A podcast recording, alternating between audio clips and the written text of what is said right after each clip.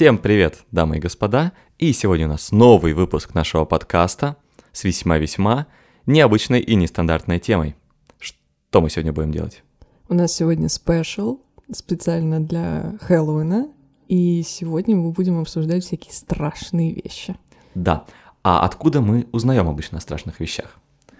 Нам им рассказывают коллеги по работе, друзья, родственники, неприятели по школе, по университету, если такие все еще есть.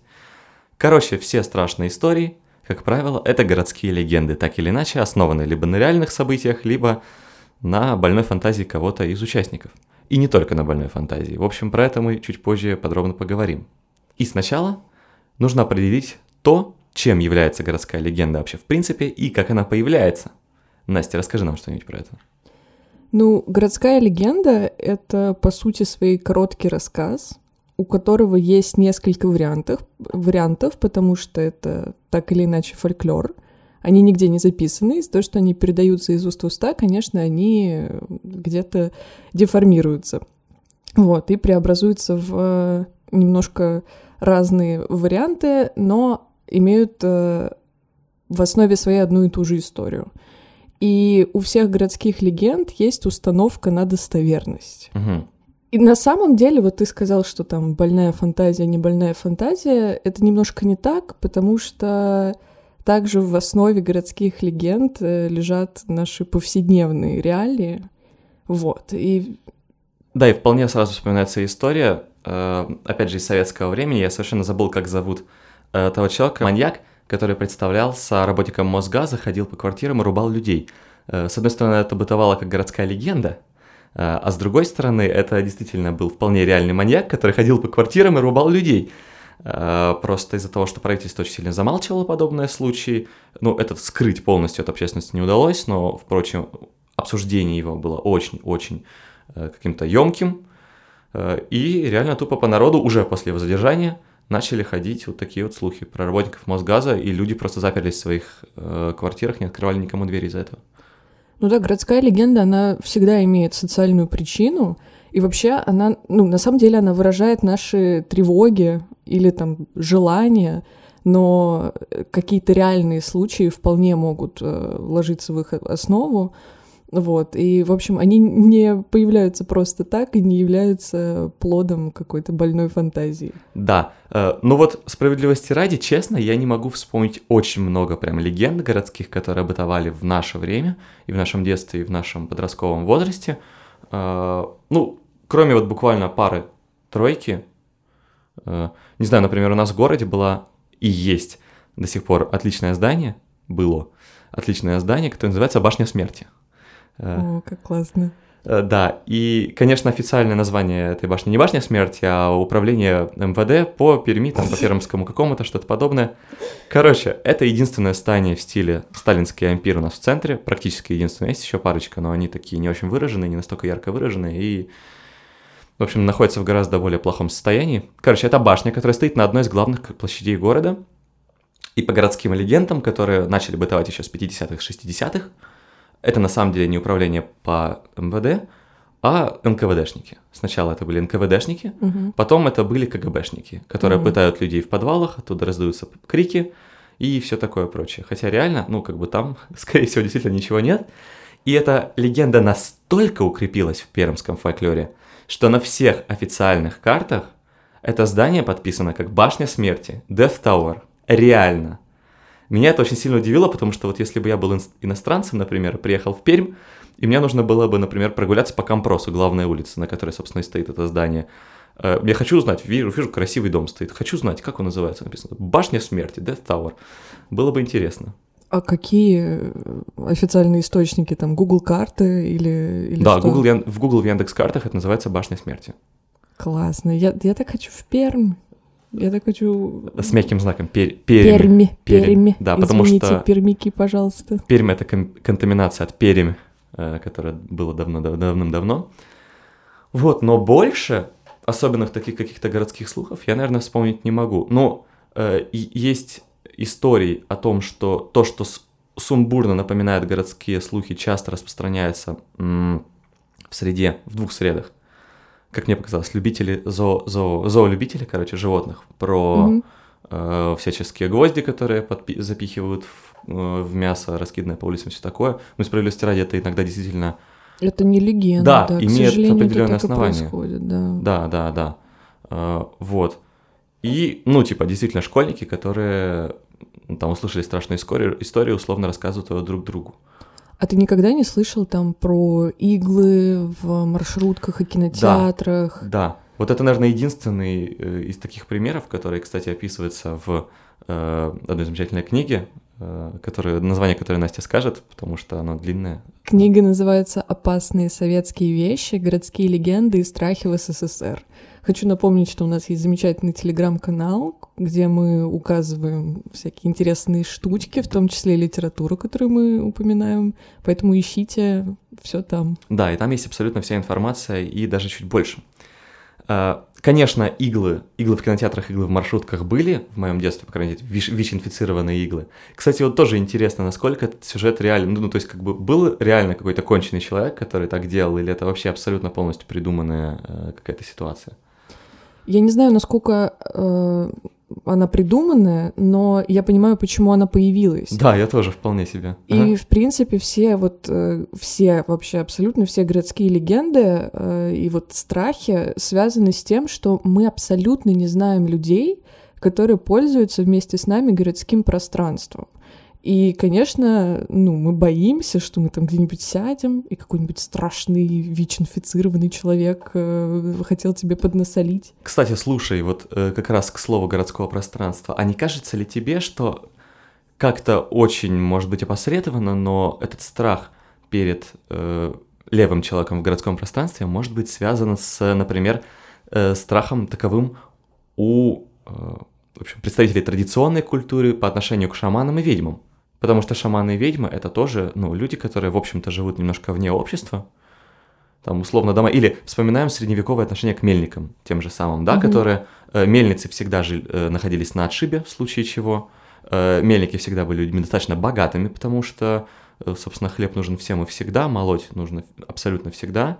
Э, и они не настолько участвовали, как бы... Они участвовали в социальной жизни, но как иной. Вот, не кажется ли тебе, что это связано? Мне, лично мне не кажется. Мгм. потому что мне кажется, что вот э, фигуры там мельника, шамана и так далее, это все-таки фигура другого, Мгм. и мы живем э, там в каком-то малом населенном пункте, мы все друг друга знаем, а вот он такой страшный, живет на отшибе, и понятно, почему его боятся. Да, но тут же тоже фактически входит в, э, собственно, оборот роль другого. И мы боимся человека, потому что это именно другой, чужой, которого мы не знаем. Э, Вот так, например, в той же замечательной книге есть сюжет о красной пленке. Э, Вот. Э, Для, для того, кого не знает, например, я не был знаком с этим сюжетом. Точнее, был как-то очень давно, как-то что-то кто-то про это говорил, но, в общем, из разряда даже не обращаешь внимания.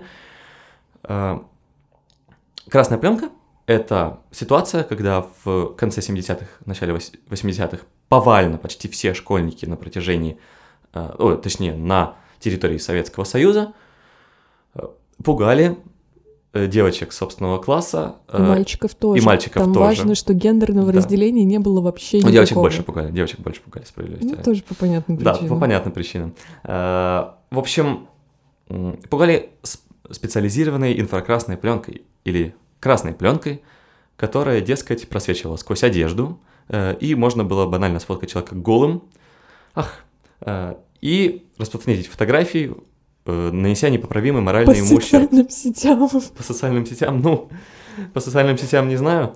Э, Сейчас современные нейросети могут это сделать гораздо лучше и без твоего участия, так сказать. Но, в общем, суть в том, что такая инфракрасная пленка типа существует, э, и она есть у человека, который исполняет, исполняет акт своеобразного красного насилия. Это очень иронично. В каком плане? Ну, Советский Союз, красное насилие. Да, я, кстати, думал, что красная символика тоже может как-то как быть опосредованно с этим связана, но э, похоже, изначально эта история была про историю другого, э, поскольку красной пленкой владел не человек, советский гражданин и не школьник, Мгм. а иностранец. Э, Мгм. Шпион-иностранец, который приехал в Советский Союз и имеет план задач от Пентагона э, в общем, людей э, из Советского Союза обес... обесценить, выложить там, не знаю, фотографии. Обесчестить, Обес... да. Обесчестить. Э, да, сегодня раннее утро, 8 часов, 8 э, часов, поэтому я не очень соображаю. Э, мысли, мысли текут, конечно, рот, э, рот говорит, но... Вот, но потом, и почему этот феномен вообще возник? Потому что как раз в 60-е 70-е появляются большое количество фильмов шпионских, связанных с этим делом. То есть вот эта вот тема с красными очками, с красными, с красной пленкой, которая может видеть сквозь стены, которая может видеть сквозь одежду, она банально приобретает популярность, потому что и фототехника развивается, и шпионские боевики появляются, и, собственно, даже Высоцкий в 60-х годах сочиняет про все это дело песню. Э, про шпиона, который в Россию попадает и из носа фотографирует, э, в общем, на инфракрасную пленку все, что, э, все, что видит. Но постепенно это входит именно в фольклор. Детский, по разным причинам. Да, не в первую, наверное, точнее, не в последнюю очередь, по причинам эротическим. Пубертатам нужно как-то реализовывать свою энергию, но и, и как бы не только, не только это причина. Потому что фотоаппарат сам по себе является своеобразной, э, своеобразным модусом видения. И фотографов на самом деле почти всегда, особенно в традиционных обществах, принимали за что-то такое немножко, э, немножко странноватое и не всегда адекватное. Например, в Африке, в, сред... э, в Африке до сих пор в некоторых странах э, фотографировать людей, особенно на улицах, является, в общем-то, чем-то не совсем этичным. И мало того, что неэтичным, но еще и неправильным, потому что фотография может забрать душу. Угу. Абсолютно то же мнение бытует э, вполне себе современной российской среде, когда мамочки заклеивают на фотографиях в Инстаграме смайликами лица младенцев, чтобы на всякий случай не сглазили. Угу. Вот. И фотограф, он всегда фигура такая, мягко говоря, очень специфическая. Вот, например, у меня тоже есть э, вполне себе живой пример из жизни. Один раз, когда я был очень маленький, мы с родителями ездили в Елово. Елово — это деревня где-то очень далеко, она, по-моему, даже не в Пермском крае находится, чуть рядом. Э, ездили мы к шаману. Mm. Да, к новому шаману. И у этого нового шамана был весьма специфический э, взгляд на мир и способ определения способ определения каких-то посторонних вещей. Никого не буду, опять же, ругать, там что-то делать. Каждый как хочет, так и живет. Но как бы для меня сейчас это представляется достаточно удивительным и занимательным, потому что что он делал? Он брал э, фотокамеру, делал снимок со вспышкой, получалось э, какое-то изображение, и на изображении получались э, такие круглые маленькие белые Ой, шарики. Я помню, слушай, когда у всех вообще были мыльницы, Ага. вот там в 2000-х, Да, да. 2010-х, а, я помню, что был, были как раз-таки вот тоже какие-то легенды, связанные с тем, что вот эти шарики мыльные, которые иногда это вообще пыль, по-моему. Это всегда пыль, более Это того, тебе пыль? скажу. Это тупо пыль, которая попадает под вспышку. А я вот даже я помню, что когда я была мелкая, все такие, о боже, это там какие-то духи, я не Да. знаю, шарообразные Да, какие-то там да. мифические штучки. Да, и, в общем, вся его стратегия коммуникации со своими потенциальными клиентами была выстроена по поводу э, тем, что он фотографировал их на, э, на фотоаппарат, э, да, на пленочный, на, мыль, на, на мыльный или на цифровой. Еще очень забавно, он, как бы сказать, очень обаз- э, забавно он оправдывал присутствие пыли в кадре или нет. Точнее, не пыли, а вот этих вот э, шариков. Он говорил о том, что больше всего духов всегда в темных и э, э, каких-то местах по типу вот курятника, например, Ну да. э, свинарника. Мгм. Э, И, с одной стороны, сейчас я понимаю, что э, ну, это просто потому, что там много пыли и грязи. Э, С другой стороны, это своеобразная легитимизация того, что происходит. Э, То есть, вот когда человек говорит конкретно, больше всего духов всегда в каких-то таких темных местах, где человека меньше, э, где вот темный подвал, курятник. Я почему-то курятник особенно запомнил, не знаю почему. Возможно, потому что мне уже маленькому это очень странно как-то показалось. Зачем духом типа куры?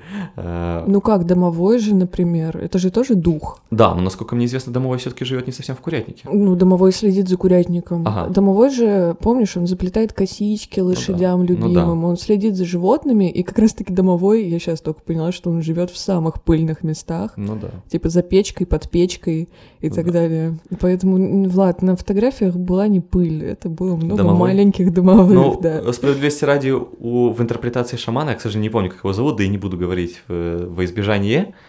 А, Во избежание шамана это была интерпретация душ умерших. А, Или, или каких-то духов э, а-ля синтоизм. А он, ну, то есть вы приезжали к нему, то есть он фоткал людей у себя дома. Э, Или рядом, как правило. Ну, то есть да. он оправдал это тем, что все умершие к нему приезжают? Нет, нет, нет, совершенно нет. Он наоборот, он говорит о том, что типа оно существует везде, он фоткал их рядом где-то или у себя дома, просто банально, чтобы не выходить далеко. Ну, то есть тут не было каких-то таких я крутой, я важный, только ко мне все, только у меня все происходит. На самом деле он живет моей мечтой. Я тоже хочу жить в Елово, просто фоткать людей. Э, Вообще, э, я не знаю, знаешь ты или нет, но существует такое замечательное место, как Малёбская аномальная зона. Нет, не знаю. Не знаю, это аномальная зона в Перми. В общем, одна из самых известных аномальных зон в России. Но не в Перми, а рядом с Пермью. Относительно около 100 километров, 100, там 120. И это зона, где постоянно происходит всякая фигня. Прилетают инопланетяне, какие-то молнии шаровые, еще что-то, еще что-то, еще что-то. И с одной стороны, это реально, мне кажется, тоже с какой-то точки зрения городская легенда, э, но которая Мгм. возведена уже в абсолют, потому что в Малебку реально приезжают типа со всех э, стран мира. Один раз я побывал в Малебке, у них очень забавный инопланетянин Гриша на или не Гриша, я не помню, э, деревянный на въезде в деревню, его украли один раз, короче, и вернули через пару дней. Я не знаю, зачем это нужно было. Но Малебка это правда место, где происходят очень странные вещи. Справедливости ради. Когда я приехал в Малебку, я понял, почему там происходят странные вещи. Потому что мужики там не просыхают вообще никак. Э, Деревня на самом деле достаточно большая, она прям очень большая, но все туда давно поуехали, поэтому, ну, действительно, быт там очень, к сожалению, какой-то не, не радостный, безрадостный, безальтернативный. В общем, если конечно, бы ты прикинь, если к тебе на постоянке прилетают инопланетяне Да. и шаровые молнии, конечно, Да. ты запьешь и не будешь я... веселым. Да, если бы я там жил, я бы тоже не особо просыхал, короче. Э, Вот, и э, те воззрения, которые там бытуют, а там некоторые люди и сами деревенские тоже свято в это все дело верят, э, они тоже имеют, э, как бы, они интересны для рассмотрения. Э, Например, там есть один мужик, ну, это не совсем скорее слух, как бы, да, совсем даже не слух, но есть там один мужчина, который э, делает у себя во дворе, в огороде, э, прибор, который генерирует электричество из воздуха. М. Это огромная башня, она похожа на водонапорную башню по, Мгм. по своей сути. Я даже на нее залазил. Э, Он бесплатно, без, без всего такого просто вводит экскурсии, он просто любит свое дело, как говорится, строит он ее уже 20 лет, но у него чисто научное оправдание. Мгм. То есть э, это там типа микроразряды в воздухе, они вроде действительно существуют, э, э, которые потенциально можно извлекать. Там что-то он про Николу Теслу затирал. С другой стороны, Тесла это тоже мега мифологизированная фигура. Мгм. И всегда говорят про... Честно говоря, Тесла ничего особенного-то свою жизнь... Ну, я не хочу ник- никого труд обесценивать, да, но очень много изобретений ему приписывается, ну, вот по приколу. Как Леонардо да Винчи. Да, то есть, ну, Леонардо да Винчи, он очень красиво рисовал, Но, но из- как бы изобретателем он был, мягко говоря, посредственным. Он там изоб- реально изобрел полезную штуку одну. э, для пистолета какой-то механизм, не знаю, не помню, не разбираюсь в механизмах совершенно, для пистолета. Вот, который использовался еще действительно 200 лет после Леонардо да Винчи. А так... А как-то объясняется научно вот э, присутствие всякой дичи в этой деревне? Там, условно, нет. шаровые молнии и так далее, Нет. всякие аномалии. Нет. Ну, в основном, как я понял, э, Малёбка это действительно в первую очередь про инопланетян. Вот, во вторую очередь это про какие-то такие э, аномалии. Вот, кстати, да, шаровая молния это же тоже прям легенда легендой, потому что я гуглил, шаровых молний не существует. Я не верю, они существуют. Вот, и суть в том, что, ну, реально в детстве я тоже помню, и бабушка, и мама такие, Все типа, боялись, «Ух ты, конечно. страшно». Ну, это адская штука. Ты прикинь, это молния в виде шара. да, который как- залетает куда хочет. И еще при этом имеет какие-то задатки сознания. То есть, если ты шевелишься, там причем, я помню, есть какие-то, ну, околонаучные объяснения того, Да, что... Да, я слышал только научное, признаюсь честно. Ну, что вот если ты условно шевельнулся, Да. почему она в тебя летит. Ну, это так вообще дико и страшно. Да. Ну, есть же, ну, а видео, это все. Э, Я, я посмотрел пару... Во-первых, этих видео на самом деле очень мало, их там 2-3 на весь интернет, и они действительно не совсем объяснимы. Но как бы это может быть в равной степени как условно шаровая молния, так и не шаровая молния. То есть, ну, непонятно, что это такое просто. Дело не в фотошопе, а эти, и эти видео, они все почему-то засняты на камеру разрешением 200 на 300 пикселей. Ну да. Э, Ну, то есть вот стандартная тема с НЛО и вот про- прочая фигня. Мгм. Да, но шаровую молнию сильно боялся в детстве тоже. Да. Ну, не- как бы окна, конечно, не закрывал, но было страшно. Так она через окно может зайти, там ну, я, разницы. я поэтому говорю, что как бы окна, конечно, не закрывал, не настолько боялся, но, в принципе, э, Ну, в плане, что она может через закрытое окно, а через закрытое... А вот такого я варианта не слышал, кстати. Через стекло, Да, разве нет? да. Ну, слушай, ну, похоже, у нас просто разные, разные варианты этой легенды были. Вот, да. Я, кстати, не, не видел ни разу у каких-то антропологов э, мастистых э, ну, какой-то информации про то, куда этот... Кстати, он же делся куда-то, этот слух. Его, как мне кажется, сейчас уже нет. Не, он недавно всплывал. Мне кажется, года полтора-два назад. всплывал в контексте скорее ностальгическом, нежели чем, нет? Я уже не помню. Просто я, помню. помню, что я много это с кем-то обсуждала из-за Ага. того, что это где-то появилось опять Ага. в информационном пространстве, но я точно не помню, в каком виде это появилось. Ага, Вот. я понял. Шаровая молния жива. Будьте осторожны, берегите себя и своих близких. Да, она просыпается просто раз в 50 лет, и кого-нибудь это... В этой, как понял. деревня называется? М- м- Малёк? М- Малёпка. В Малёпке. Или малёпка, малёпка. А, Вот, э, мы ходили вообще туда на сплав, опять же, с родителями, с определенной компанией, и э, тут тоже необходимо разграничить одно, одно дело малёпка, а другое дело сплав, потому что там тоже Мгм. собрались люди э, нетрадиционной эзотерической ориентации, и... э, Смешно сказал, понравилось. Да, мне тоже понравилось. И одна из практик, которая мне особенно запомнилась, э, это практика исследования, магического исследования пространства, топоса, э, березами. Чего? Короче, вот мы приезжаем на стоянку, мы там, собственно, рас- разбиваем палатки, а потом идем в березовую рощу. А э, необходимо упомянуть, что для нашего края березовая роща это достаточно редкая тема. То есть березы у нас, конечно, выживают, но это не так, чтобы березы типа вообще на каждом шагу. Э, И березовые рощи просто в лесах встречаются достаточно редко. У нас леса, леса в основном хвойные. Но они смешанные, но в основном хвойные. И то есть березовая роща сама по себе уже воспринимается как необычный топос, который потенциально может иметь магическое значение. А мы вспоминаем весь дискурс современный про то, что березка. Это русская. Я, кстати, не знаю, сколько этот дискурс древний. Мне кажется, он вообще не древний. Он очень, очень молодой. Я, кстати, обнималась с березой как-то раз. Я много раз обнимался с березой, мне приходилось. Я еще проснулась, потом у меня весь пуховик, он такой странной ткани был, Ага. он весь белый. Ага. И я вообще не могу поня- ну, понять, откуда это взялось. А потом я вспомнила, что я обнималась ночью с А ты березой. по какой причине обнималась с березой? Захотелось. Ага, я понял. Информация Ду- душа легла. Ага, ага. Душа попросила обняться с березой. Вот, а мы э, обнимались с березой вполне себе по понятным причинам. Мгм. Потому что в этой березовой чаще есть специальные деревья березы, трехствольные. Опять же, магическое число Да-да. 3, да, которое почти во всех культурах существует. И как ни крути, эти трехствольные березы, они действительно чуть реже, чем одноствольные встречаются. Это какая-то мутация генетическая. А, Вот, и как только ты встречаешь эту трехствольную березу, нужно вокруг, около нее постоять, помедитировать, понять, твоя береза это или не твоя береза, как говорится. Начать, по- по-моему, вокруг нее мы ходили или действительно её обнимали, что-то подобное делали, на самом деле был очень маленький, поэтому не помню. Ну, выглядело это все достаточно мило.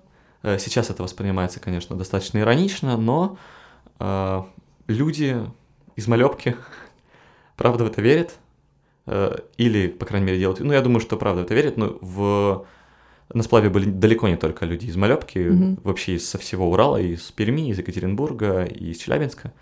Э, Вот, поэтому имеет смысл утверждать о том, что эти представления они более-менее универсальны.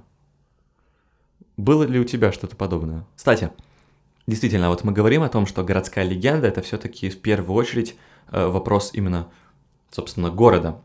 Но Мгм. существует же, я как бы, наверное, не могу сейчас привести точный пример, потому что, во-первых, я банально не жил э, в какой-то сельской местности особенно долго, но существуют же э, тоже сельские какие-то легенды и или нет? Да, мне кажется, сто процентов существует. Опять же, особенно связаны с локальным каким-то топосом э, или с людьми, которые проживают рядом, но их причина другая. Ну, вести. конечно, да, слушай, а по-твоему, на что живут фолк- фольклористы-то? Ну да, на, фольклор- на что кушают они, На конечно. Что гранты, гранты требуют, согласен. Но причина, опять же, другая. И мы вот, Настя уже как бы, да. Да. до этого сказала, что э, есть мнение, которое можно оспорить, но есть мнение о том, что городские легенды появляются в первую очередь как реакция на неопознанное и неизвестное. Э, точнее, даже не столько неизвестное, сколько на человеков и людей, которых ты просто не знаешь. Да, Вот. Ты находишься в одном пространстве с э, очень большим количеством людей, и ты просто чисто физически даже не можешь узнать всех и каждого. Угу. Вот, но ну, а а в советское время понятно, что там лучше знали соседи друг друга условно. А, там, я даже не говорю про коммуналки, там просто обычный многоэтажный а, дом. А, но с одной стороны, ты лучше знаешь соседей, с другой стороны, если мы вспоминаем 60-е, 70-е годы, это массовая застройка хрущевская, это очень большой отток населения из деревень, это очень мощная урбанизация страны. У нас, между прочим, очень урбанизированная страна. Отчасти это связано с Советским Союзом, отчасти это связано с климатом, потому что у нас mm-hmm. просто банально проще жить в городе. Отчасти с другими вещами, с банальной величиной страны и все такое прочее. А, но, в общем, суть в том, что, с одной стороны, ты, конечно, лучше знаешь соседей, с другой стороны, э, эти соседи, они, в общем, меняются периодически, постоянно добавляются какие-то новые люди, более того, новые люди, появляются новые кварталы, новые районы, микрорайоны, э, и как с этим всем делом жить, непонятно. Ну вот, и на этой почве, собственно, и появляются городские легенды. Да. А, причем еще, ну, важно то, что ты с этими чужими людьми пользуешься одними и теми же вещами. Если мы вспомним, этот пример тоже есть в замечательной книжке «Советские страхи», автоматы с э, газировками, где mm-hmm. был общий стакан. Mm-hmm. И тоже была легенда про то, что там кто-то увидел, что остановился автобус э, полный там больных э, то ли туберкулезом, то ли тоже сифилисом, и вот они все вышли из автобуса, ага. начали пить из этого стакана, ага. а потом взяли и уехали.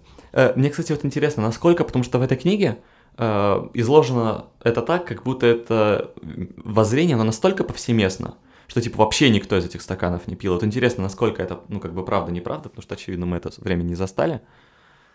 Да и... мне кажется, что это просто, ну, существовало так, что как бы, скорее всего, повсеместно, но все... Это естественный страх. А, да, кажется, он, в принципе, да, объясним на самом он деле. Он объясним, и поэтому мне кажется, что легенда более-менее повсеместно была. Другой вопрос, насколько да. она влияла, насколько она имела перформативное значение, да. насколько она влияла на какие-то действия. Непонятно, честно. Потому что, ну, опять же, та же легенда про красную пленку, она явно имела перформативное значение. То есть там, все девочки разбегались, все мальчики орали, э, а страшно, и, в общем, человек, имеющий красную пленку и их фотоаппарат, получал неиллюзорную такую власть. А вот насколько это связано с, э, ну, как бы автоматами и прочими вещами, которые встречаются совсем повсеместно, э, упоминаются также э, всяческие истории про черную Волгу, Э, вообще черные угу. автомобили, которые в, там, в ночи увозят либо детей, там, либо вообще всех, э, там, не знаю, распадут их на органы, все такое. То есть это черная Волга это условно машина, которая каждый день постоянно ездит с тобой э, по, э, по дороге. Красной mm пленки, как ни, как ни крути, не было. Ну, я, кстати, могу сейчас рассказать немножко про это, если, если есть у нас возможность. Вот в книге, например, про это не было, а я, поскольку я увлекаюсь пленочной фотографией, более того, я увлекаюсь инфракрасной фотографией, настоящей.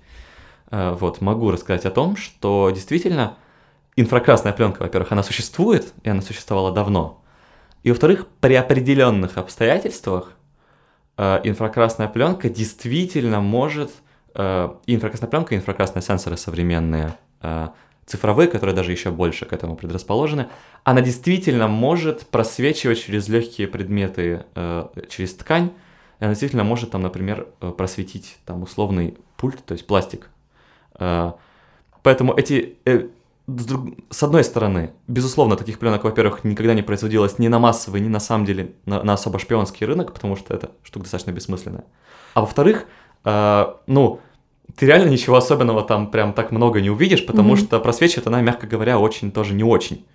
Э, вот. Но реально красная пленка, ну как бы, просто нужно знать о том, что она существует. Например, в каком-то году, в недавнем, то ли в 17-м, то ли в 18-м, китайские производители телефонов, э, OnePlus, по-моему, выпустил телефон с инфракрасной камерой. Это был как раз так бум э, время, когда телефоны начали набирать кучу-кучу-кучу-кучу разных камер себе, чтобы завлечь потребителя и одна из камер телефона OnePlus была инфракрасной.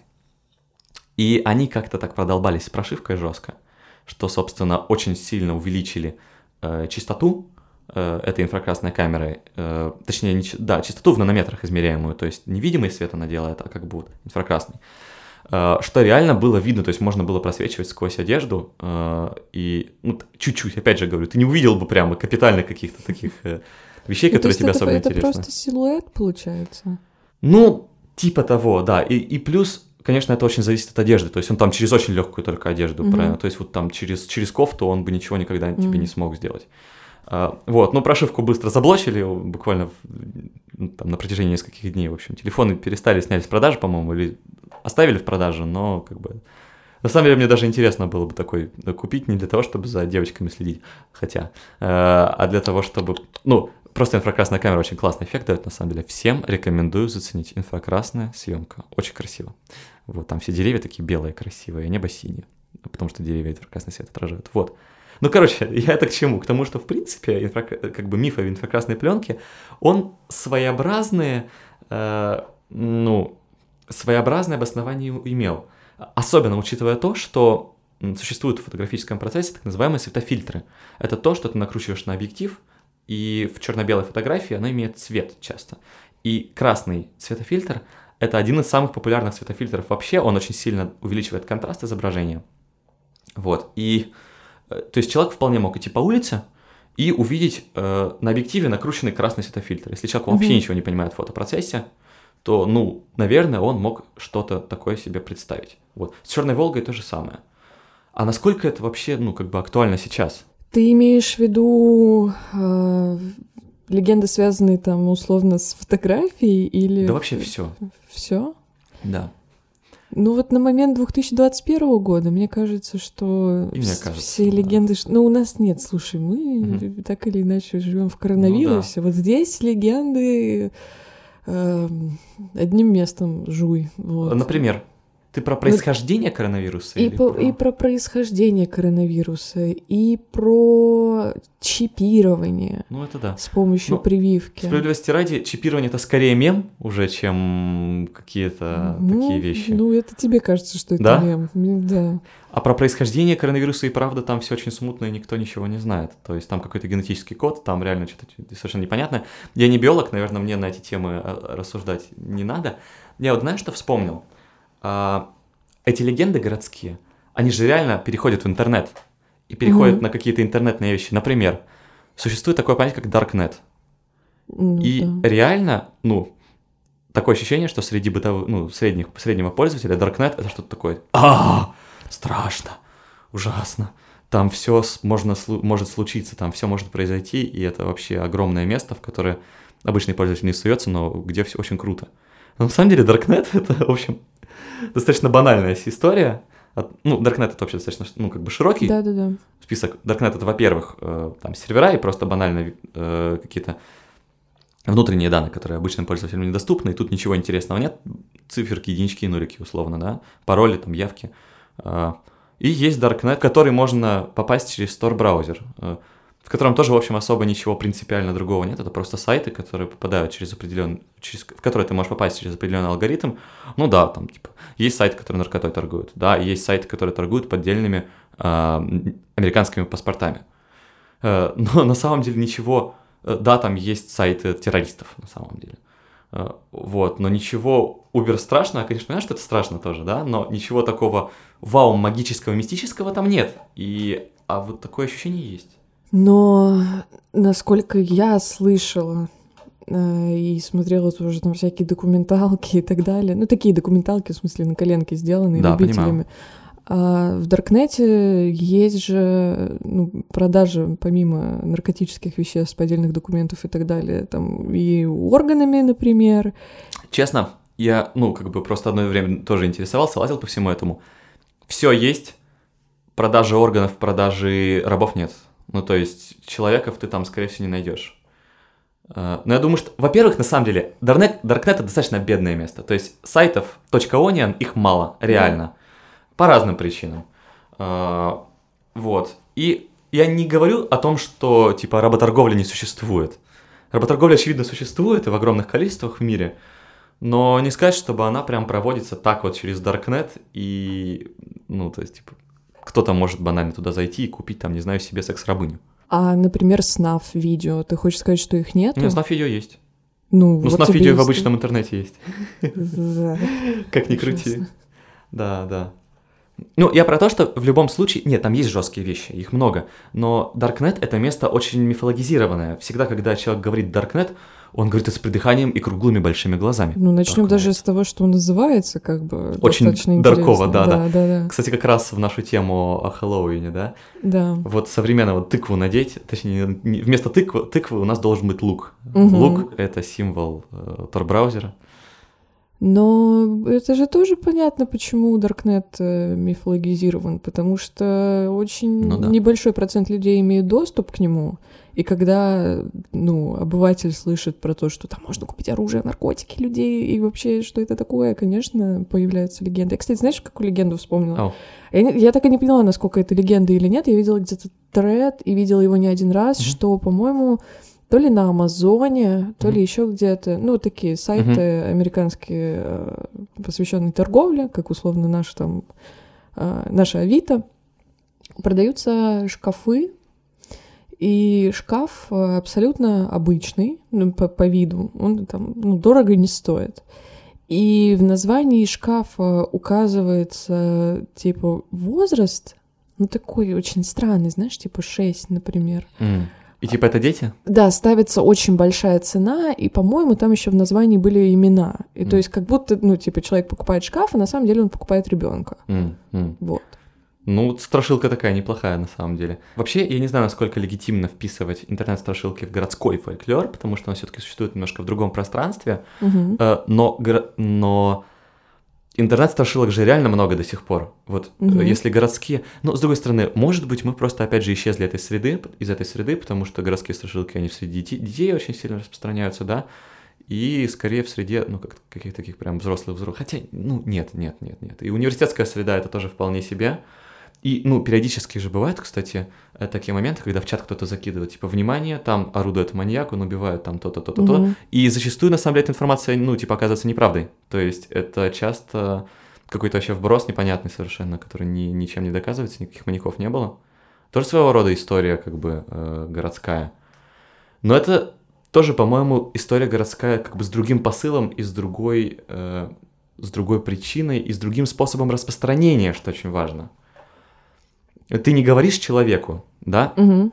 там тут-то, тут-то орудует маньяк, что оставляет возможность э, простора для интерпретации. А ты пересылаешь сообщение или делаешь скрин и кидаешь его в другую какую-то, э, ну, как бы беседу. Ну, раньше это также могло печататься в газете, например. Да, но мне кажется, что все-таки, по крайней мере, в советское время официальная цензура, как-то городские легенды, это совсем не про это.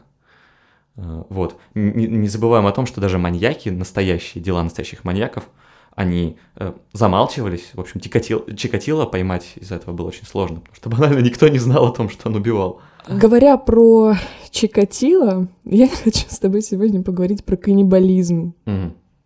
Потому что тоже в книжке «Советские страхи» э, есть глава, которая называется «Ноготок в пирожке свой или чужой каннибал». Угу. Когда увидела выглавление, думаю, вау, тема для Хэллоуина, сейчас почитаем. И учитывая ну, да. то, что, ну, в принципе, книжка, да, про городские легенды, про угу. фольклор, я думаю, ну, все будет замечательно. Открываю Кока-Колку. Кока-Кола, свяжитесь угу. с нами. А, вставляю в нее трубочку, такая цок-цок-цок, ложусь на кровать, начинаю читать и пью кока-колку. И в какой-то момент меня так начинает тошнить, mm что я понимаю, что я, вот я до сих пор не могу пить кока-колу из-за этого.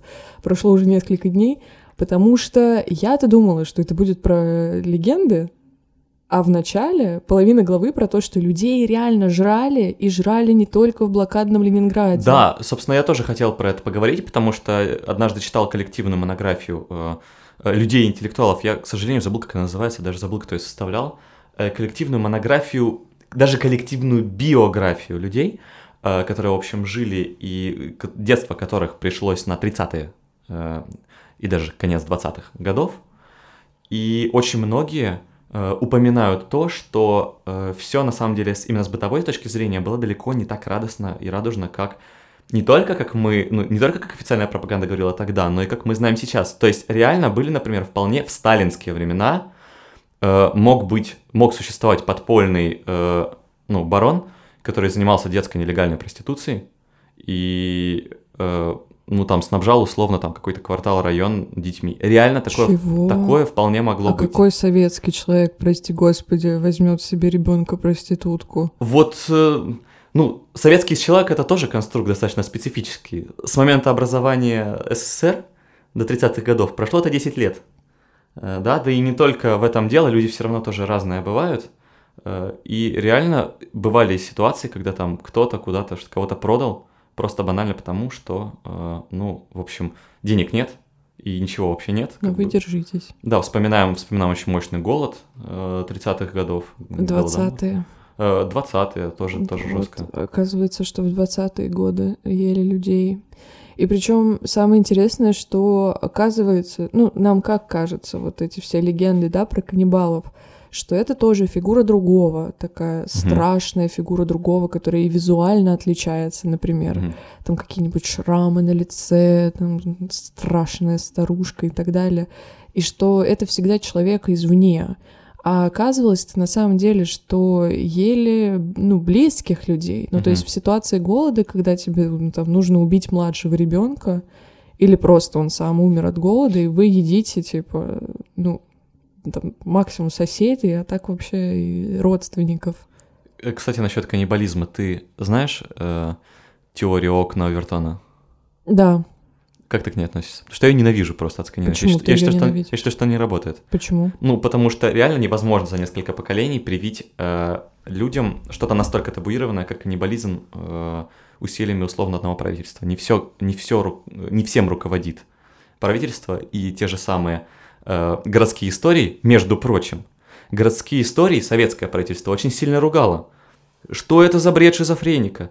Э, Не нужно тут вот все вот это дело распространять. Все равно распространяли, распространяли вообще без вопросов. И поэтому, ну, как бы коллективное сознание невозможно, извиняюсь за псевдонаучный термин, да, не может, ну, как бы не может просто взять и поменяться из-за того, что какой-то один человек, условно Владимир Владимирович Путин, захотел всех сделать каннибалами. Вот. Потому что основной пример Овертона, он как раз про, про каннибализм, насколько я помню, как одна из самых жестко табуированных практик. В общем, я вот как-то нет. Я понимаю, что на каких-то более мелких ситуациях это, может быть, может как-то прокатывать, но, в общем, такое. Ты очень правильно сказал про то, что вот э, советская власть говорила там бред шизофреника на городские легенды, потому что то, что, например, касается каннибализма, когда это стало реальной проблемой, а поначалу это все публиковалось в прессе, то есть, э, ну, э, это не цензурировалось. И когда, э, ну, запахло жареным, жареный, Опа! человек, жареный человечный, а, конечно, советская власть предприняла решение говорить о том, что каннибал — это психически нездоровый человек, что это Мгм. вот какой-то перверт там условный, и вот э, это все вот шизофрения, А. гадость э, и так далее. А такой вопрос. А мы, собственно говоря, говорим о каннибалах именно как о практике в условиях голода или... Ну, реально же существуют э, люди нездоровые, Да. которые реально едят людей. Ну, как бы... И опять же, среди известных э, нашумевших м, советских маньяках 80-х, 70-х таких было немало, которые реально ели своих жертв. И у Ну, них, в общем, недостатка в пищевых каких-то продуктах не было. Кстати, вот еще такой вопрос. Это я, я просто не знаю, легенды это или это правда так, что если человек попробовал человечину, то он на нее подсаживается. Ну, мне кажется, это фигня какая-то, честно говоря, потому что, ну, человеч... в человечине нет никаких э, гормонов там, условно, которые тебя заставляют. Я, наоборот, я слышал о том, что человечина, она, она, типа, на вкус немножко сладенькая, и как курица. Вот и все. Гадость. Да. Ну, мне сразу вспоминается э, пара известных диктаторов африканских. Ну вот смотри, если мы про Африку говорим, то там же каннибализм. Я тоже не хочу Да, обобщать, да, потому другая что практика, да, совершенно. племена там и народы разные. Ага. Вот, но там же в некоторых, на всяк- во всяком случае, народностях это э, ритуализированная практика. То есть ты не просто вкусно, Да, а ты ешь это там условно Да. сердце, мозг. Там, безусловно. Ну, ты считаешь, что э, вот окно Эвертона не работает э, и Глобально. глобально? Да, Мгм. да, да. И более того, э, не глобально, если утверждение очень устоявшееся, и если это какая-то прям традиционная практика или традиционное воззрение, не глобально оно тоже не работает. Потому что э, правительства очень часто пытаются нам что-то таким образом навязать на самом деле. Э, и получается, ну, как бы, мягко говоря, раз через раз. Мы вспоминаем Петровские реформы. Мы вспоминаем то, что происходит в Китае сейчас и происходит последние сто лет. Только очень условные примеры, да. Э, мы вспоминаем то, что происходило в Ираке в 70-х, 80-х. Не прокатило. И, ну, в общем...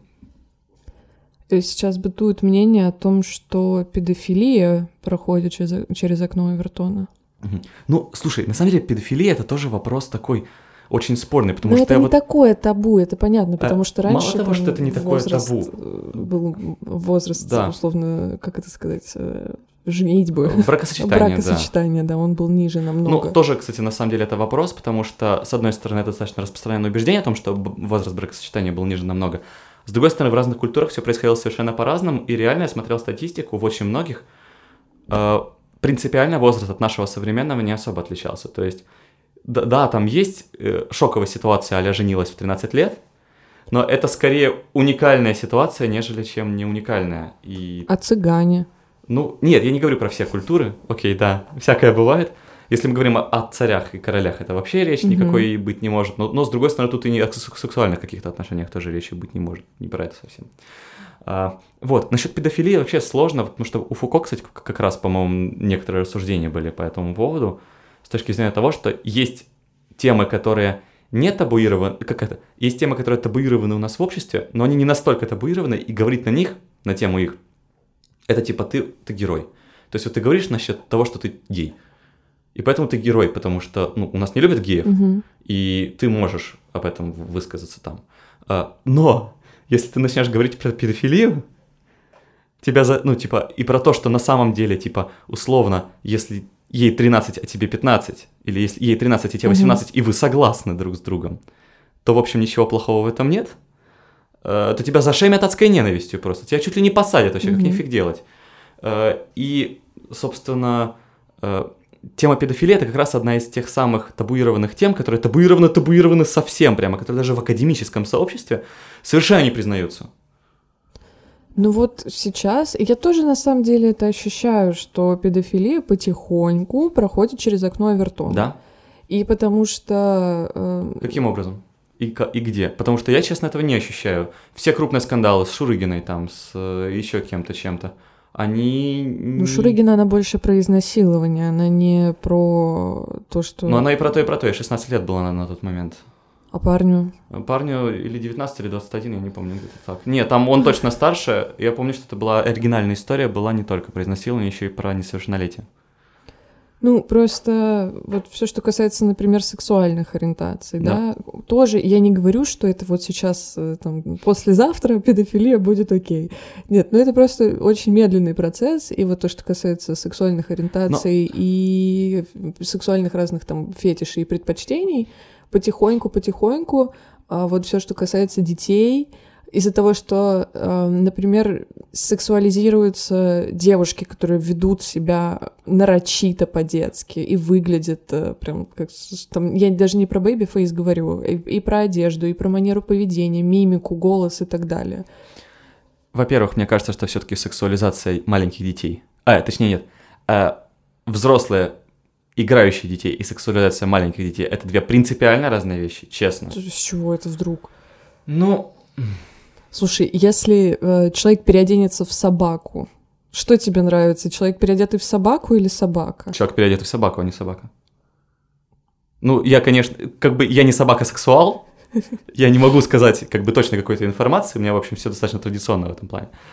А, Я по девочкам, как говорится. Вообще, я тебя хотел сразу спросить насчет окона Вертона. Как мне кажется, основная идея этой концепции в том, что что-то можно пропустить через окно Вертона э, насильственным путем. А то, что ты говоришь, это постепенное просто общественно-культуральное преобразование. Мгм. Это речь не о том, что государство хочет все- всех сделать педофилами. Ой, хорошая, надо вырезать на рекламу. Государство хочет всех сделать педофилами. Ну, слушай, вот про государственную политику и педофилию. Э, Ты когда-нибудь смотрел «Беременна в 16»? А, нет. И это вообще удивительно. Это разве не украинская когда- телепередача? Она была украинская, теперь она и наша еще. Понял. Я сейчас не уверена, выходит ли Понял. она сейчас на Вот в том-то и дело. Это передача, которая была в тучные нулевые, вседозволенная как-то актуальна. А все. Здравствуйте, мы закрепощение. Сейчас выходит какой-то там уже сезон «Беременна Ага. в 16» у нас в России, и это дико популярное Ага. шоу. У меня Ага. даже маман, которая для нее как бы табуированная там, те- тема подростковой беременности, даже она в один момент подсела Мгм. на эту передачу. И смотри, какая там интересная ситуация получается. В, во- ну, особенно в первых сезонах это было заметно. Девочка беременна в 16 лет. А, Я, кстати, вот не помню, э, ну, там всегда примерно ровесники. Мгм. Были тоже э, мужики взрослые, были даже мужики, у которого там есть семья, вот. Но суть в том, что подростковая беременность не показывалась как, ну, как что-то ужасное и что-то, чего нужно избегать. Наоборот, и прям было видно, как с натяжкой идет этот посыл, что рожайте в 16. Ни в каких абортов, там очень смешно было. Я не знал про это. в каждом эпизоде девочка приходит на э, осмотр к гинекологу, и гинеколог ей говорит, а ты знаешь, ну, она там условно Ага. говорит, я Ага. хочу сделать аборт, а ты знаешь, что такое аборт? Аборт — это когда берут ребенка, отрывают ему сначала ручки, потом отрывают ему ножки, потом отрывают головку, а потом его А. съедают, и девочка Слу- такая, о нет, Слушай, я не люблю его. Э, Честно говоря, мне кажется, что в условиях беременна 16, я понимаю, о чем ты говоришь, и, наверное, твоя позиция, она действительно какое-то, ну, как бы, э, действительно что-то в этом есть, Э, но я продолжу гнуть свою линию. Э, Мне кажется, что беременна в 16 это скорее про, э, про эпатаж и про э, скандал в первую очередь. То есть, э, а то, что они там, типа, ей говорят, что ручки можно отрывать, ножки, да, они её запугивают, честно, мне кажется, что это условно поднятие рейтинга. Ну, то есть, это не, это не антиаборт, это не посыл а-ля беременните в 16, да? Нет? Нет, это прям вот посыл, ну, точнее, не то, что беременные идти Да, в и 16, ещё а плюс. то, что не делайте аборты. А, И плюс, да, и плюс все-таки 16 и 12 это очень большая разница, Ну, потому что прости, 16 человек. По закону... как Я бы, понимаю, я понимаю, но кто сейчас по закону живет, между прочим, средний возраст лиш- лишения девственности в России на данный момент 17. мгм, И в многих развитых странах он еще ниже. мгм. Ну, то есть это уже до э, наступления совершеннолетия. А, Ну вот смотри, почему вообще существует программа Э, беременность короче, в 16? Да, извиняюсь. Я просто да. про то, что э, 16 лет и э, как бы педофилия это очень размытое понятие. Вот, и я Да. тебе говорю, что это плавно-плавно все проходит через Не естественное, негосударственное окно Эвертон. А Тогда это не окно Авертона, а под- просто ну, культуральный окно. процесс. Хорошо. Выходит в окно, я понял. Выходит в окно.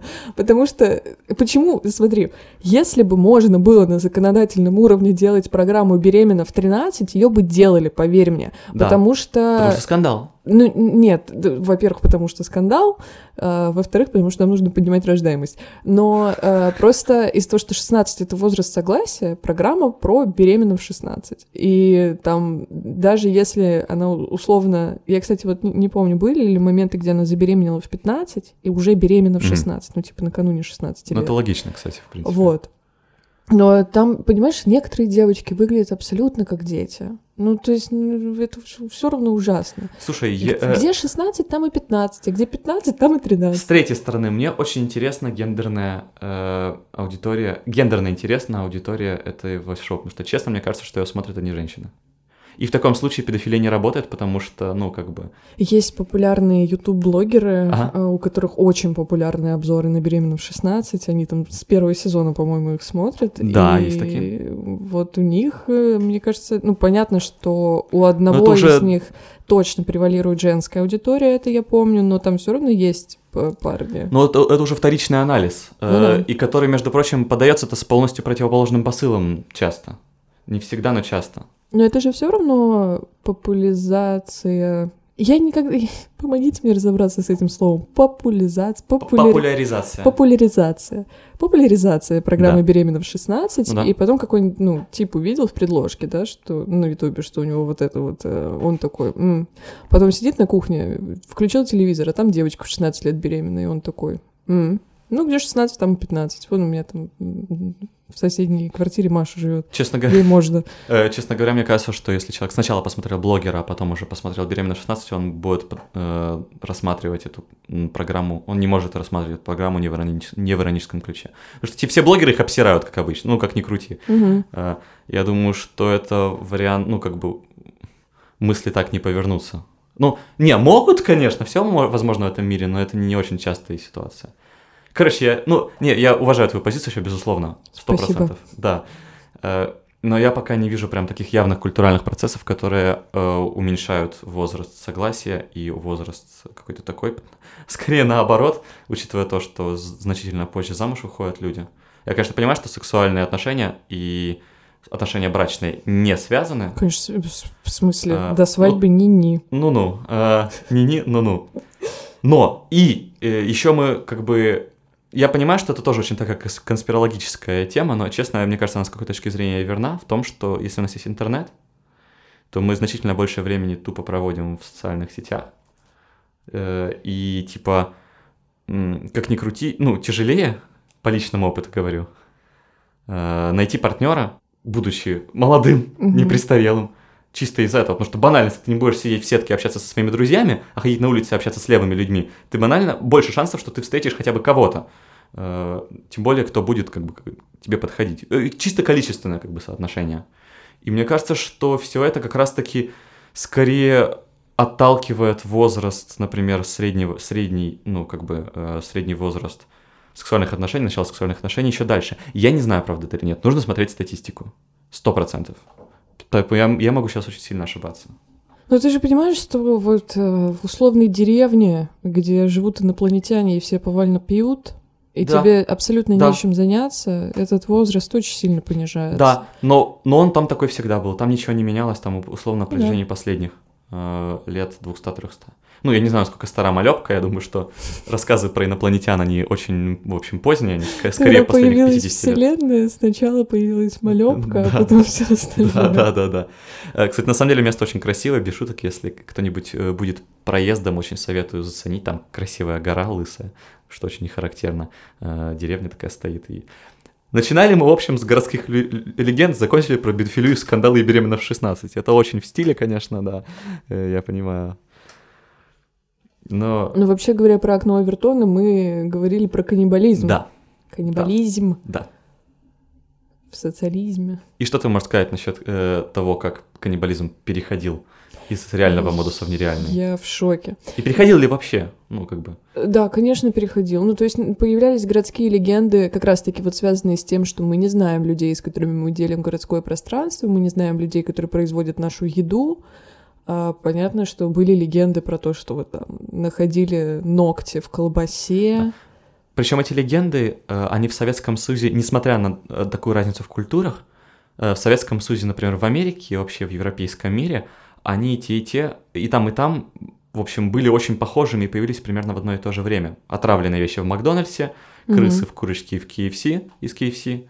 В общем, эта тема отчуждения, извиняюсь за марксистские термины, отчуждение труда, э, и особенно пищевого труда, как то, что может наиболее сильно повредить человеку, ну там до открытия, собственно, как раз спида и спидозных, э, спидозных иголок. Э, в общем, это оказывается актуальным вообще везде. Ну вот да, и еще про формирование этих легенд о каннибализме. Понятно, что они появлялись в военное время, в голодное время, ну, во времена в... террора. Я боюсь, что в военное и в голодное время это были не совсем легенды. Ну да, нет, сто процентов. Я же, ну, я уже да, упоминала то, что в 20-е да. годы ели людей. Понятно, что ели людей в блокадном Ленинграде. Э, кстати, вот забавно, как современная мемная, извини, пожалуйста, то, что перебиваю, э, как современная мемная э, фраза э, Сралин ел детей.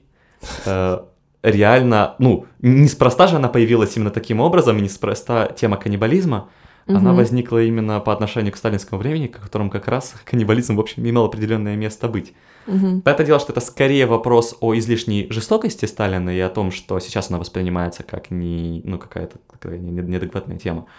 Э, и каннибализм это как одна из самых э, самых-самых табуированных практик, она как бы приписывается. Но не может ли это реально быть связано с городскими легендами, интересно? Но было же большое количество лозунгов про то, что спасибо товарищу Сталину за наше счастливое детство. Сталин любит детей. Да, Потом... и картины социалистические. Да. Сталин и дети, постоянные. Да. А, и Сталин, э, ну вот это вот, э, Сталин любит детей, понятно, что потом уже... А, Другой вопрос, что Э, вот, кстати, очень забавно. Мне кажется, это связано с личной харизмой как-то вождя. То, что вообще фраза «кто-то там любит детей», она, как правило, э, немножко в другом контексте воспринимается, как раз в недавнем контексте, о котором мы говорили, контекст педофилии, а не в том, что ел детей. Но Сталин, походу, был настолько личностью какой-то такой, ну, он же достаточно интроверсивен был, как я понимаю. Мгм. Если не интроверсивен, то он не обладал явными харизматическими. Короче, Сталин не Светов. Вот Сталин детей любит в одном, э, в одном ключе, а- Да-да. а Светов в другом. И очень интересно вот проследить как-то это развитие этого образа, как это вообще появилось. Связано ли это с легендами? Я, кстати, на данный момент занимаюсь написанием дипломной работы. Вот, э, там она связана Про с... то, как Сталин ел детей? Да. Реально? Не, ну не совсем. У меня просто источник. Это детская книжка. Она называется «Дети ворона». Хм. Это про сталинские репрессии. М. Про детей, э, вот, у которых сначала забрали отца, потом забрали маму. Вот, как э, один... А, нет, ну, главный герой, по сути, он оказался в специализированном детском доме.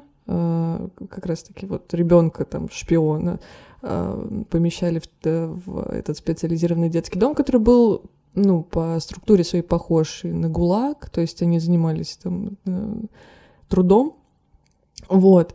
И там есть э, момент, вот когда он попадает в этот эм, детский дом, э, им заменяют их реальные имена на новые.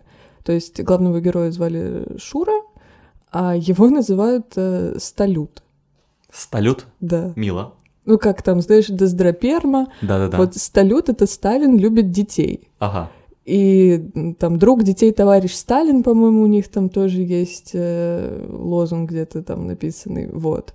И там э, очень э, интересно тоже описывается то, что вот Сталин растит э, детей шпионов, условно. Ну там, короче, смотри. Дети ворона. Ворон — это, получается, Сталин, потому что машины, на которые забирали э, людей... Воронок? Да, воронок. И понятно, что когда ребенку говорят, там, у тебя папу ворон забрал, он думает про птицу, а не про машину. Вот. И потом э, прекрасными э, художественными средствами и способностями Юлии Яковлевой это все преобразовывается в то, что ворон Сталин растит вот этих своих э, детей ворона. Как я понимаю, это достаточно недавняя книжка, да? Да, она написана, по-моему, в 18 году. Ну, короче, она написана недавно, и очень интересно, как э, вообще ее обсуждают в интернете, потому что ты от- открываешь отзывы, с одной стороны, там э, родители пишут про то, что, боже, я плачу, там, конечно, ребенку своему, но как потом объяснять, почему, что такое у стен есть? Там у стен реально вырастают уши, глаза, вот. Как объяснять сво- своему ребенку, что это такое? И куча комментариев про то, что эту книгу нужно сжечь, это вообще кошмар, демонизирует товарища Сталина и так далее. И вообще сталинских репрессий не было, Ага. Сталин не ел детей и так далее. Мило. Да, вот, я просто вспомнила к разговору про то, что товарищ Про каннибализм? Да, Да, ест понимаю. детей. Каннибализм рождается у нас в сложных ситуациях, в военных ситуациях, в ситуациях голода, в ситуациях террора и так далее. А постепенно это все перерастает в городские легенды, и к- вот уже ближе к концу э, Советского Союза видно, что это уже ну, абсолютная легенда, у которой есть прагматическая направленность 100%. Но, например, вот поздние советские легенды, а это все детские легенды уже, и они там очень смешно звучат, что там какой-то мальчик пошел покупать хлеб, и хлеба не было, и продавщица увела его и сделала из него хлеб. А, вообще, опять же, в этой же книге высказывается предположение, оно мне, в принципе, понравилось. Э, ну, э, там автор цитирует другого антрополога, э, американского, насколько я помню, о том, что все городские легенды, по сути своей, э, имеют определенную мораль. То есть, Мгм. если ты делаешь что-то, то наступит то-то. Условно, если ты один мальчик гуляешь по темному подвалу, Мгм. ой, подвал очень несу, подворотне, то тебя, не знаю, изнасилуют, условно. Э, И на самом деле с красными очками, ой, с красными очками и с красной, э, с красной пленкой примерно то же самое. Потому что были варианты легенды, когда м, красная пленка может снимать людей голыми только тогда, когда у них есть красный элемент одежды. М. Э, Красный элемент одежды всегда сексуализация почти во всех культурах. А красный пионерский галстук? Да, и поэтому все боялись, потому что абсолютно все носили пионерский галстук. Э, и, в общем, ее боялись абсолютно все. Но... Влад потерял мой пионерский галстук. Да, это правда. Причем я потерял его абсолютно позорно в первые полчаса ношения. Э, прекрасный пионерский галстук. Очень стыдно до сих пор. Его сглазили, на самом деле. Нас сглазила продавщица в продуктовом. Она перехвалила этот э, пионерский галстук, и Влад сразу же его потерял. потерял. Буквально вот через пять минут после этого, да. Так про что это я? Э, про то, что красный цвет — это всегда либо сексуализация, либо в плане, э, в контексте Советского Союза это нарушение э, общественных э, норм в том плане, что одежды-то красной почти ни у кого и не было. Одежда была у всех абсолютно примерно одинаковая, и так даже иностранцев в толпах, в толпах выделяли, да, по яркому цвету одежды. И банально, если ты носишь яркий цвет, если ты нарушаешь определенный, определенную даже социальную норму, не запрет, но как бы норму, и за это тебе следует логичное наказание. Тебя снимают там угу. на, э, на красную пленку, и у кого-то есть твои голые фотки. Угу. И тут ситуация, в общем, аналогичная, каннибализм, да? Мальчик сделал то, что не следовало, да. ходил один. Да. И это выступает, на самом деле, не только пугалкой, но еще и социальным регулятором, потому что никто никогда в Советском Союзе не говорил из плане официальной пропаганды насчет того, что нельзя гулять одному, Потому что гулять, я думаю, можно, потому что свободное государство, да. потому что маньяков не существует, потому что мы их игнорируем. А реальности-то они были. И это банально реагирует как ну, своеобразный общественный механизм защиты все эти городские легенды. Угу. И вот э, поздние советские городские легенды, которые связаны с каннибализмом, они больше похожи на волшебные сказки. Ага. А сказки все наши, они же по сути своей э, страшные. Да. И они как раз-таки страшные по той причине, что они тоже должны учить мораль. Несут мораль, да. да. А, а сейчас реально, ну, как ни крути, все маньяки крупные очень мощно освещаются СМИ. Никто уже, ни, как ни крути, не скрывает о том, что у нас есть проблемы в этом, в этом контексте. По крайней мере, не получается скрыть, да. Э, и есть социальные нормы, которые проявляются в школах, в больницах. До сих пор помню одно из самых ярких воспоминаний детства. В больнице сидишь, а, вокруг, а, а напротив тебя огромный трехметровый плакат о том, что спит это вредно. И ты вообще не понимаешь, что такое спит, но ты понимаешь, что это очень плохо. У меня было два таких плаката. Про спит и про палочки Коха, короче. Я боялся и то, и то. А, вот. А, и, собственно, социальные механизмы регуляции есть, и поэтому городские легенды уже как будто не так, э, не такое значение, что ли, имеют. Не так важно, поэтому они не появляются особо сильно. Ну, вот, к примеру, городская легенда, которая жива еще со времен Советского Союза, ага. И она как раз-таки тоже связана с фигурой другого, но здесь другой уже мы возвращаемся к нашему предыдущему выпуску, другой э, по национальным признакам, mm-hmm. это, к примеру, э, владельцы и повара в шаурмичных. Да. До сих пор же вот эта да. легенда про то, что там э, купи сколько там, 10 э, шаурм, как это склонять? Не знаю. И собери котенка, это же все живо тоже. Да, да, это правда. Более того, я помню один вполне реальный случай из Перми, когда э, бомжи зарубили человека и без шуток сдали его на шаурму. Э, но это происходило один раз, и, естественно, это очень сильно разошлось по, по народу, потому что ситуация из ряда вон выходящая. А так-то шаурма хорошо, кстати, всем советую. В общем, если вы... Я знаю людей, которые ни разу в жизни не пробовали шаурму. Э, ребята, вы потеряли просто половину жизни. Это, это правда. Э, вот. Ну да, эти, я согласен, они все еще существуют, но тут вопрос не только, мне кажется, в национальном, хотя в нем, безусловно, тоже, но и в том, что все шаурмячные, как ни крути, это, во-первых, достаточно маленькие заведения, и mm-hmm. э, шаурмячных, э, а-ля Макдональдс, типа шаурмячных сетевых, mm-hmm.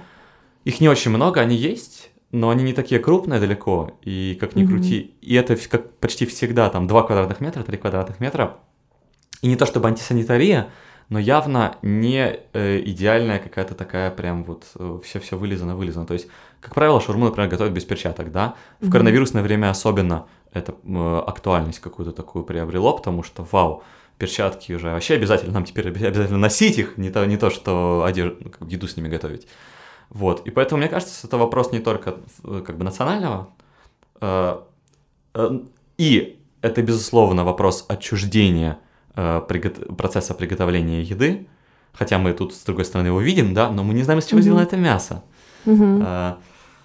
Вот и в советское время тоже все, ну, было много легенд, да. связанных с тем, что и здесь как бы накладывается Мгм. табу Да. на каннибализм и накладывается одновременно и табу на капитализм. Да, э, мне кажется, Когда что... продавали Мгм. мясо, Мгм. то есть убивали человека и продавали его, Мгм. ну, как бы, и продавали на рынке, и продавали, условно, там, мясокомбинатам для производства, там, колбас и так А, далее. Мне кажется, что это еще вопрос и в советское время точно, и в российское время, мне кажется, тоже возможно. Вопрос недоверия к частнику.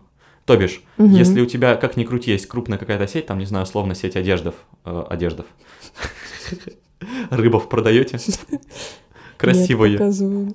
красивые. Вот, э, если у тебя есть крупная сеть одежды, то, скорее всего, пойдешь в сеть одежды, потому что это рабочие материалы, у них там все чисто вылизано, их там куча всяких сетей и магазинов.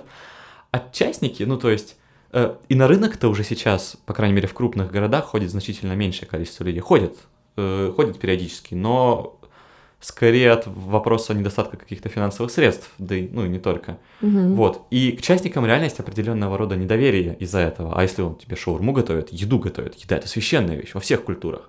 Э, Да и неспроста, на самом деле. Реально Я тебе еще в первом подкасте говорила, что у человека все через рот. Да, да, я, я не спорил. Все через два места через рот, а через жопу. Возвращаясь к теме легенд о каннибализме и о том, что у нас сейчас нету таких прям вот городских легенд, сразу вспоминается, что ну, за последние, давай возьмем большой размах, там, 10 лет, Мгм. были там и пусть говорят про каннибалов, когда Мгм. там семья каннибалов делала котлеты и даже угощала соседей. Ну, то есть, да, сейчас это уже такой и- из ряда вон выходящий случай, и понятно, что он более демонизированный и... Да. ну, Я думаю, что он даже не более демонизированный, а суть в том, что он как бы обсуждаем в прессе, и из-за того, что это реальный случай, он не превращается в легенду. То есть, условно, это обсуждают все один день, два дня, э, и все, и это уходит в ноль. Помнишь ли ты, что относительно недавно, я тоже вот э, точное количество лет не вспомню, у меня все смешалось кони-люди, появилась легенда про то, что если к тебе на улице подходит человек с э, там, бумажкой, на которой написан адрес, чтобы там помочь провести этого человека, что-то такое, короче, что нельзя идти, потому что там тебя зарубят тоже. Нет, не слышал. Ну вот была, да, такая легенда, но э, она уже скорее про то, что там э, у тебя украдут э, там украшения, телефоны и так далее, вот, но могут и убить, Мгм. вот, а было, была в советское время и легенда про то, что вот к тебе подходит э, человек и там слепой, и просит отнести письмо на указанный адрес, а когда ты туда приходишь, там гора трупов, кости, Мгм. и- а в этом письме было написано «Я прислал тебе за сегодня последнего», вот. Мгм. Короче, тут речь о том, чтобы встретиться с кем-то, прийти и по итогу обнаружить не то, что э, нашел. Просто я сразу вспомнил э, все разговоры последние несколько лет о дагестанских кирпичных заводиках. Э, знаешь, нет, за эту ситуацию? Ну, Про рабство ты Ну имеешь да, в ну да, ну да. Так это реально. Но это реальная случай. история, да, Суть, суть в этом. Но мне просто показалось, что топос очень похож. э, И несмотря на то, что это реально вот как раз-таки рабство на кирпичных заводах, несмотря на то, что это реальная история, и за то, что она замалчивается тоже, на самом деле. У нас очень мало сообщений в официальных Мгм. медиа. Несмотря из-за того, что оно замалчивается, как раз оно приобретает постепенно статус вот этой городской легенды о том, что нельзя там условно... Ну, это логично, конечно, но нельзя там условно пить с кавказцами на, на этих, на, на вокзалах с левыми. Ну, то есть ни с кем нельзя пить э, с левыми на, на вокзалах, понимаете? Это пл- плохо может кончиться. Вот, мы сейчас создаем новую городскую легенду, ни с кем нельзя пить на вокзалах, а то увезут.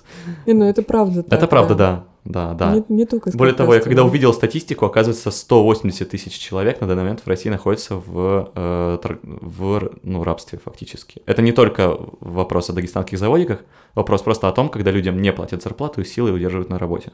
180 тысяч человек, охренеть просто.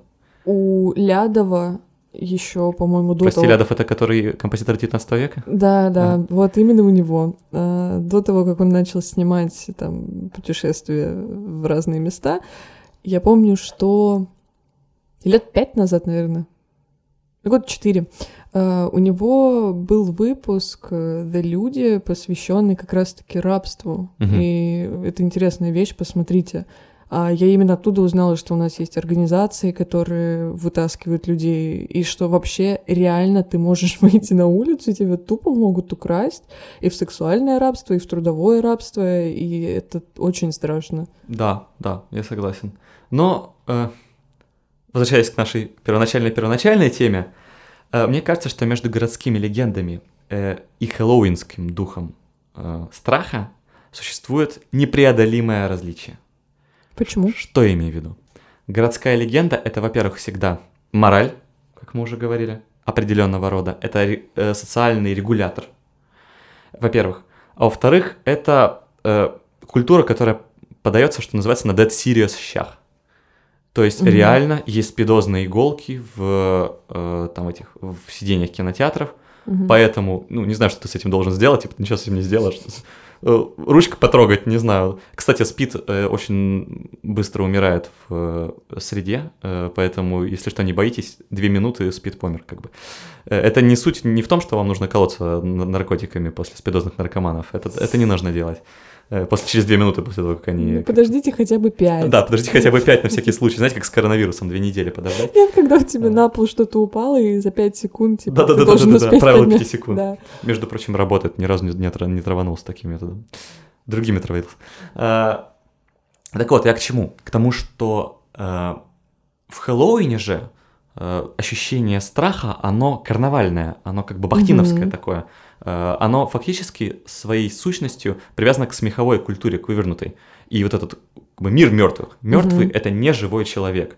И как только это все существует не в нашем мире, мы на самом деле думаем, что это, даже если мы верим в духов, mm-hmm. да, э, то это э, имеет на нас какую-то такую слегка карнавальный оттенок. Это не то, что присутствует, вот это не как бы вот черный воронок, который реально mm-hmm. приезжает к тебе домой. Да, в традиционных культурах это может немножко отличаться, учитывая то, что как бы духи действительно существуют, они среди нас, они даже материальны вполне иногда в некоторых культурах.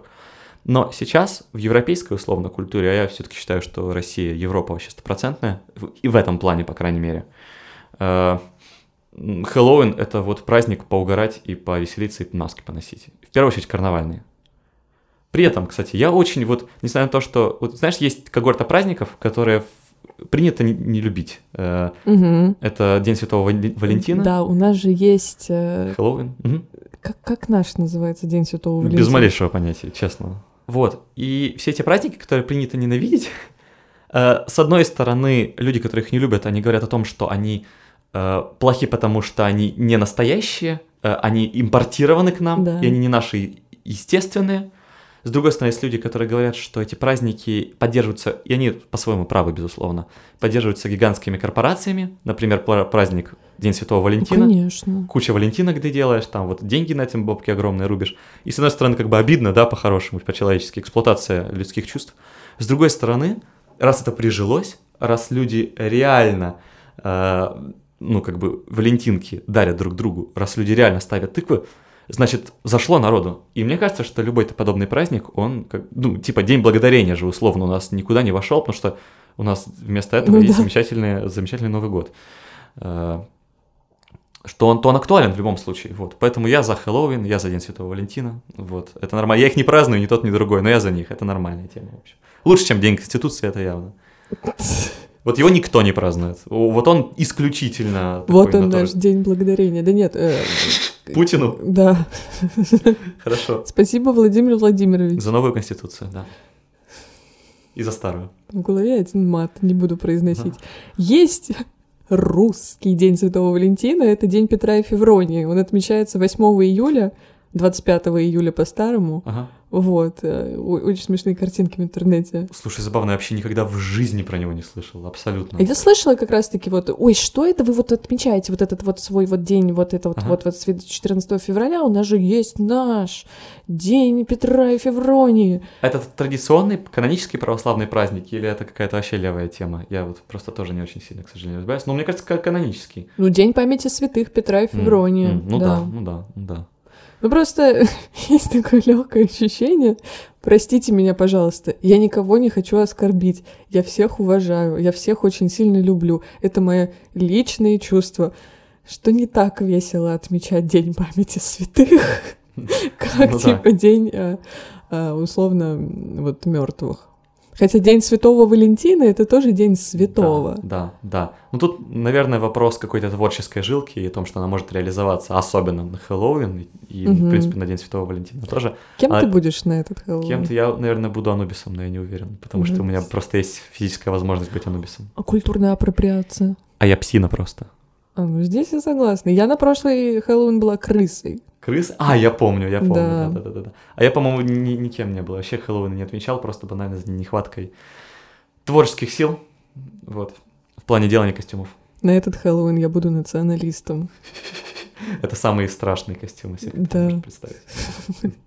Я буду приходить к своим кавказским друзьям а, в а, мартинсах с белыми шнурками. Нужно Кстати, поясни, я вообще не шарю, это какой-то Ой, это скиновская фигня. предмет одежды, униформа? Да, ну, скины вообще как бы классно ушли. Ты по- по- Хэллоуина. побрейся на лысо еще как бы ну, Мне-то как мне давно пора. А, Если коротко, скинхеды изначально вообще не были расистами, шовинистами и так далее, а потом постепенно, Ну да, постепенно из-за политических там и так далее а, ситуаций они, собственно, нашли в себе эту расистскую жилку. Да. Если я не ошибаюсь, то белые шнурки вставляли в мартинсы после первого убитого негра. Ух ты, Да. неплохо. Или- Продолжая тему нашего второго подкаста. Да, это никогда не Никогда не закончится. закончится. Э, Ну, в общем, в целом, несмотря на то, что я вот так вот жестко разграничил городские легенды и типа Хэллоуин, все такое, все равно, наверное, это как-то это как-то можно связать. Да все можно связать, господи. И то, и то это страх, но страх такой. В одном случае перформативный, в другом не перформативный. Ну, как бы тоже перформативный, но в другую сторону, в сторону карнавала, в сторону какого-то просто проявления своей творческой сущности. Ну, на Хэллоуин сейчас уже не всегда одеваются в страшные костюмы. Ну Господи, да. сколько этих просто в смешные скорее. кошечек, еще кого-то. Ну, Вообще, ты можешь хоть стулом быть на Хэллоуин, тебе никто тема, ничего да, не да. скажет. Вопрос о переполощении. Кстати, вот хорошая, да, тема, что Хэллоуин — это праздник, в котором реально вопрос скорее не о страхе, а о необходимости человека перевоплотиться. Зачем Ну, бра- современному Изначально человеку? это был вопрос о страхе и о Да, да, том, да. что нужно перевоплотиться во что-то Да, страшное. а сейчас просто в перевоплощении. Потому что весело это. Ну вот это не ответ, понимаешь? Э, Значит, современному человеку нужно перевоплощаться зачем-то. Значит, чел- человеку нужно менять как-то свою идентичность на один день в году. Но опять же, карнавал, это карнавал, Ну, карнавал, чистейшей карнавал, воды. Тупо разрушить социальные отношения какие-то, ну, точнее, отношения, имею в виду э, иерархические социальные отношения, и почувствовать себя никем. Или Сталином мне быть на Хэллоуин. Я не знаю. Из тебя Сталин получится такой. Ты не, не настолько суровый, и у тебя не акцен- нету грузинского акцента эпичного. Я могу постараться. И усов нет. Слушай, прости, проигрыш по всем направ- направлениям. Зато ты можешь есть детей, и, в принципе, Ну да. в принципе, есть вариант. Ну, я могу быть такой, э, как это называется? Э, Есть хуманизация, это когда в человека превращают, а как сказать, типа... Дехуманизация. Дехуманизация Не знаю, Сталина. ани- анимализация, мне кажется, какая-то. Нет, я не хочу А ты быть... хочешь быть Сталином кошка-девочка, это было бы неплохо. Нет, ну типа превращение в женскую версию. Ну, не- А, ты микро- гендербендер, короче. Да, вот. Правило Ста- 69. Сталин, да. Нет, только не порно Сталин, пожалуйста. Не, не, пор- э, не, 69 это именно правило, ну, как бы тоже такое есть. Ну, Цифра тоже, как говорится, уже священная в культуре, все такое не очень священное, но очень цифра. Подожди, а какое правило, типа, если что-то существует, Это значит... 34, правило А, 34. На все, на все есть порно. Если вы, если вы, если на что-то нет порно, то вы о нем просто не знаете. Да. Но я только вот эти два правила знаю. Все остальные там скучные, типа, они меньше, меньше распространены. Да, и вот на такой замечательной ноте э, порно со Сталиным. Порно со Сталиным. Э, мы заканчиваем наш замечательный докл- э, доклад, хотел сказать уже. Все уже. Шарики за ролики заехали. Э, мы заканчиваем наш замечательный третий выпуск подкаста о всяких куль- культуральных и культурных штуках. В общем, мне было очень интересно. Я узнал пару новых для себя вещей явно. Товарищи, бойтесь не только на Хэллоуин. Да, бойтесь спидозных иголок, которые вам подсовывают грязные спидозники в стулья, И Сталина каннибала. Который ел детей. До скорого! До свидания.